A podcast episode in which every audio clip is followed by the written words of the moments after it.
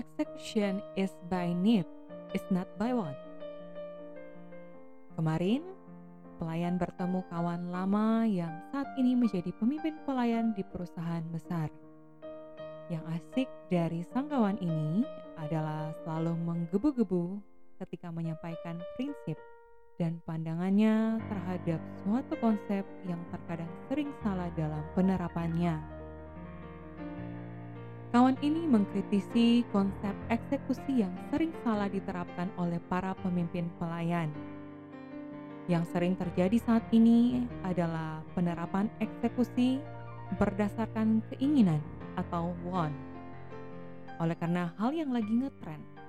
Sebagai contoh, saat ini lagi ramai penerapan kendaraan listrik berbasis baterai.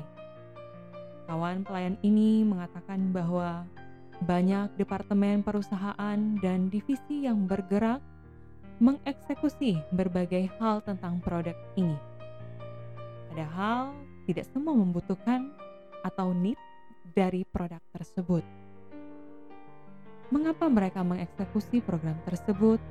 Oleh karena produk itu saat ini sedang ngetren, jangan sampai mereka ketinggalan momen untuk melakukan eksekusi. Padahal, menurut kawan pelayan, eksekusi itu harus dimulai dari sebuah kebutuhan atau need.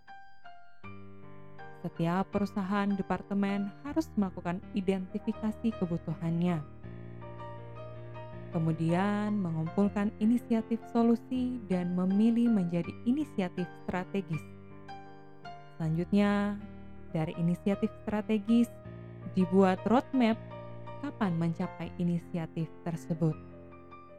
Dilanjutkan dengan penyusunan work plan sebagai alat ukur untuk mengeksekusi program kerja.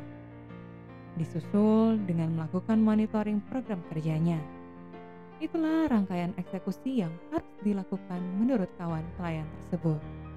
Lakukan eksekusi berdasarkan kebutuhan.